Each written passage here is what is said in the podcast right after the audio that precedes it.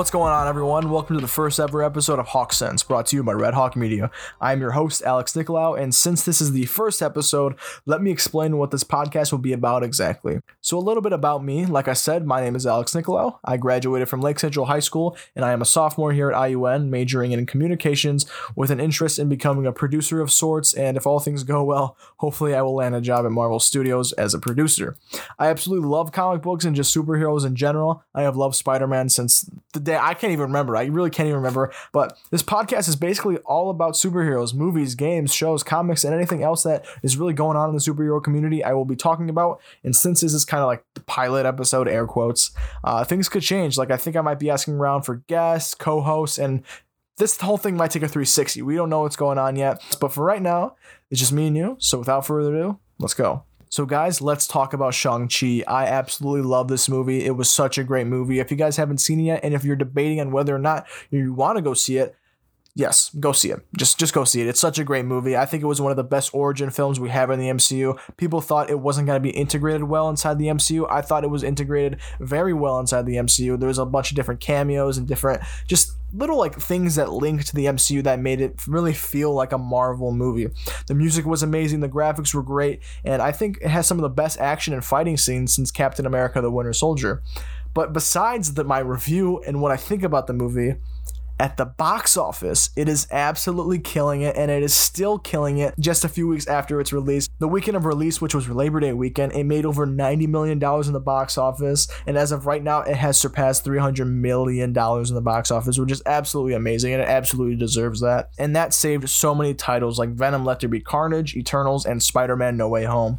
Speaking of Venom, the success of Shang-Chi actually made Sony move up the release date to October 1st. So, it was originally set to premiere on October 15th, but it was sharing a release date with Halloween Kills, so it, it's kind of a smarter move that they moved it up, even though we've been waiting for this movie for such a long time. But yeah, it's releasing now on October 1st. I already got my ticket. I hope you guys did too, because the next episode of Hawk Sense is going to be my review on Venom Let There Be Carnage. The official runtime of the film is 97 minutes, which is a lot shorter than the first movie. The first movie was two hours and 20 minutes, but Venom was barely in the first movie, and there was a lot less CGI in the first movie, and I bet there's going to be a lot more in this movie. So maybe this is a good thing. Maybe instead of, you know, having this lengthy story that we had in Venom 1 that a lot of people didn't go to the theater to see, maybe we're to see more symbiotes and more of an actual story of Venom and Carnage, which I, I'm, I'm very excited for. Those two characters are like Maximum Carnage one of my favorite comic book storylines of all time. So I'm very excited for this movie. Uh, there was an early showing in the UK where Tom Hardy and Andy Serkis premiered one, and Tom Hardy said, whatever you see in this end credit scene, don't go to Twitter. It stays in here. So I had to put a time limit on my Twitter because this leak was going around of the post credit scene and I just did not want to see it. I want I want to be surprised. So I'm very I'm very excited for it because people were saying they were freaking out about it and people were saying the movie is actually just very good, which I'm very excited for. I love Carnage. I think Woody Harrelson is gonna kill it as Cletus Kasady. But if you guys remember, Andy Serkis made some comments saying everything will be cleared up at the end of Venom. And he's probably speaking about the Morbius trailer that we saw Michael Keaton's Vulture. And then we saw that graffiti on the wall of Tobey Maguire's Spider-Man suit saying murderer on it. And we thought it was supposed to be Tom Holland Spider-Man. But hopefully it will be cleared up at the end of Venom. Just there's no doubt it's all connected, but we just don't know how yet. But moving away from Marvel for a second, DC Fandom is coming soon. If you guys don't know what DC Fandom is, it's basically a live stream panel that DC has, and they have like announcements, they have trailers, teasers, and all this kind of good stuff with all their uh, media that they put out, like comics, movies, shows, and games. So that's coming on October 16th. If you guys want to learn more, go to dccomics.com and we will be covering it after that has premiered. Now, moving back to Marvel, the final trailer dropped for Eternals, and I think it looks amazing. I'm so excited for that. From someone who actually has read the Eternals comics, I'm very excited for this movie, but I feel like people who haven't read and more just casual viewers they probably have similar feelings to it as they did with Shang-Chi. But I think this is going to be awesome with all the new characters. And it just brings like such a different realm of possibilities that we have in the MCU. It's like a whole new branch of like stories that we can tell. So I will be making a podcast dedicated to the Eternals for more casual moviegoers so you can understand the characters and the dynamics and all that kind of stuff once we get closer to that release date of the movie. We also got some really exciting video game news these past few weeks. We'll talk about some of the more DC games after DC Fandom because we'll probably get more news about those. But at PlayStation Showcase a few weeks back, we got some two pretty big Marvel games coming out that I'm very excited for. Insomniac Games has been hard at work on two new games. One being Wolverine. I did not expect this whatsoever. It's most likely going to be M rated. And like I said, it's going to be made by Insomniac Games, which has made Marvel Spider Man and Marvel Spider Man Miles Morales, which are amazing games, is going to be exclusive to PS5 consoles. And we don't know any other details about release story actors, but we do know that is most likely going to be in the same universe as Marvel Spider Man. So this is broadening the Marvel universe for Insomniac, which I'm very excited for. And here's the big one, guys. Marvel's Spider-Man 2 is coming out in 2023. It's it's far, but Tony Todd, who's voicing Venom, guys, the Candyman is voicing Venom, said this game is absolutely massive, which it, it gets me so excited. We do know that Miles and Peter will both be playable. A lot of people were gonna say it's co-op, but it's not co-op.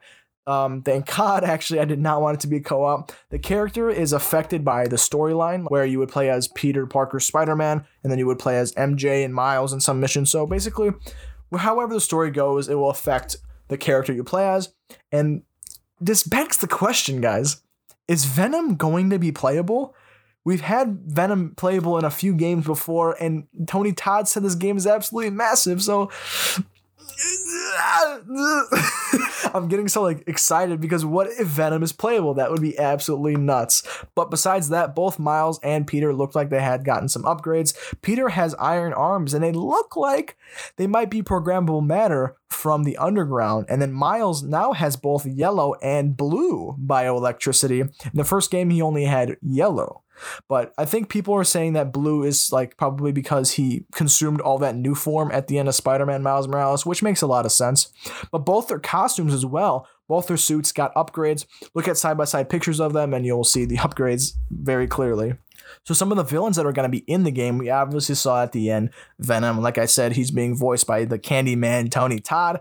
Very excited for that, but it's a little different. It's not Eddie Brock. It's Harry Osborn. We've only seen that a couple times. We saw it in Disney XD's cartoon Ultimate Spider-Man, and we'll see what happens. I think it's gonna be all right. But uh, the post-credit scene in both games obviously leads us to believe that Harry Osborn is Venom. And throughout the trailer, you can actually hear the voice of Kraven the Hunter, which is very unexpected. And he's saying things along the lines of, I've been waiting all my life to find an equal, which is interesting. And I'm very excited because it looks like they'll be trying to take on an interpretation of the comic book Kraven's Last Hunt, which is a very good comic book. And I would 100% recommend you guys go and read. But some other villains that could appear could be Kraven's cousin, the Chameleon, who was already mentioned in the first game in a side mission called Spider Men, where some random guy was dressing up like Spider Man fighting crimes and you know, Spider Man figured out that someone was impersonating him. So we thought it was the chameleon. So we tried to track him down and all that, but it wasn't the chameleon. So we know that Spider Man has already fought the chameleon before. So maybe Chameleon told Kraven about Spider Man and to kill him and whatnot. So we'll see when we get more news on the villains of this game. Curt Connors was also in the post credit scene of Marvel Spider Man Miles Morales, and we also already know that he's been the lizard before from a backpack Easter egg from the first game. So he will most likely also be in the new Spider Man game.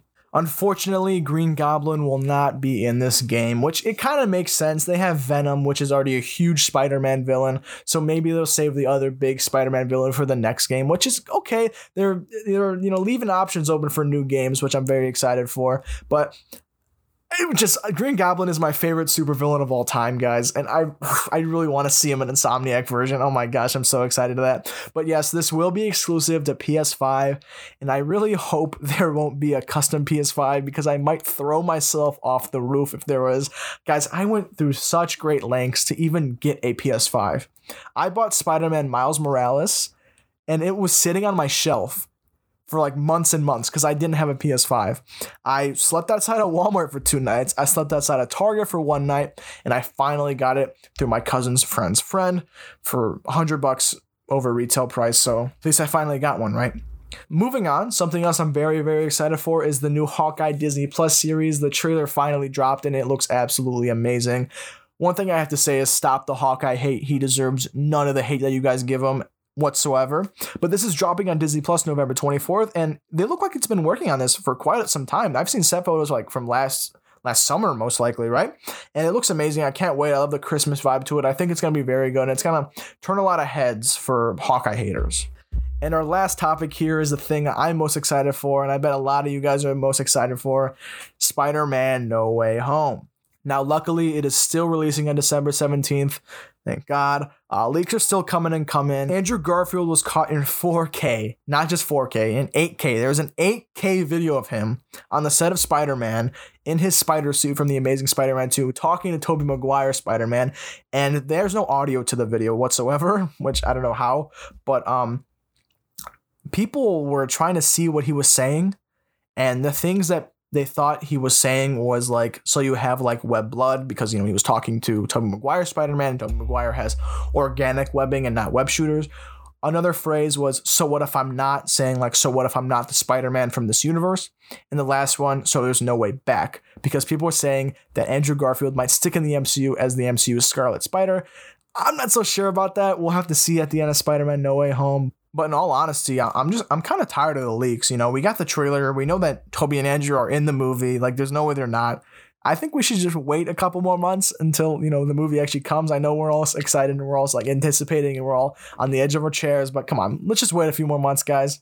And the last thing we're going to be talking about here is the question that still remains who is that sixth member of the multiversal Sinister Six? We already know we have Green Goblin from Spider Man 1, we have Doc Ock from Spider Man 2, we have Sandman from Spider Man 3, we have the Lizard from The Amazing Spider Man, and we have Electro from The Amazing Spider Man 2, but we still not know who is that sixth member. It could be someone from the old movies, it could be someone completely unrelated and someone we've never seen before. I think it's very unlikely we're going to be seeing like someone like Venom in this movie because we do know now with this new Sony and Disney deal that the Sony movies are now canon to the MCU. So I don't think there is going to be any MCU related Spider Man villains in the multiversal Sinister Six. So I don't think Vulture or even Mysterio are going to be a part of this as well.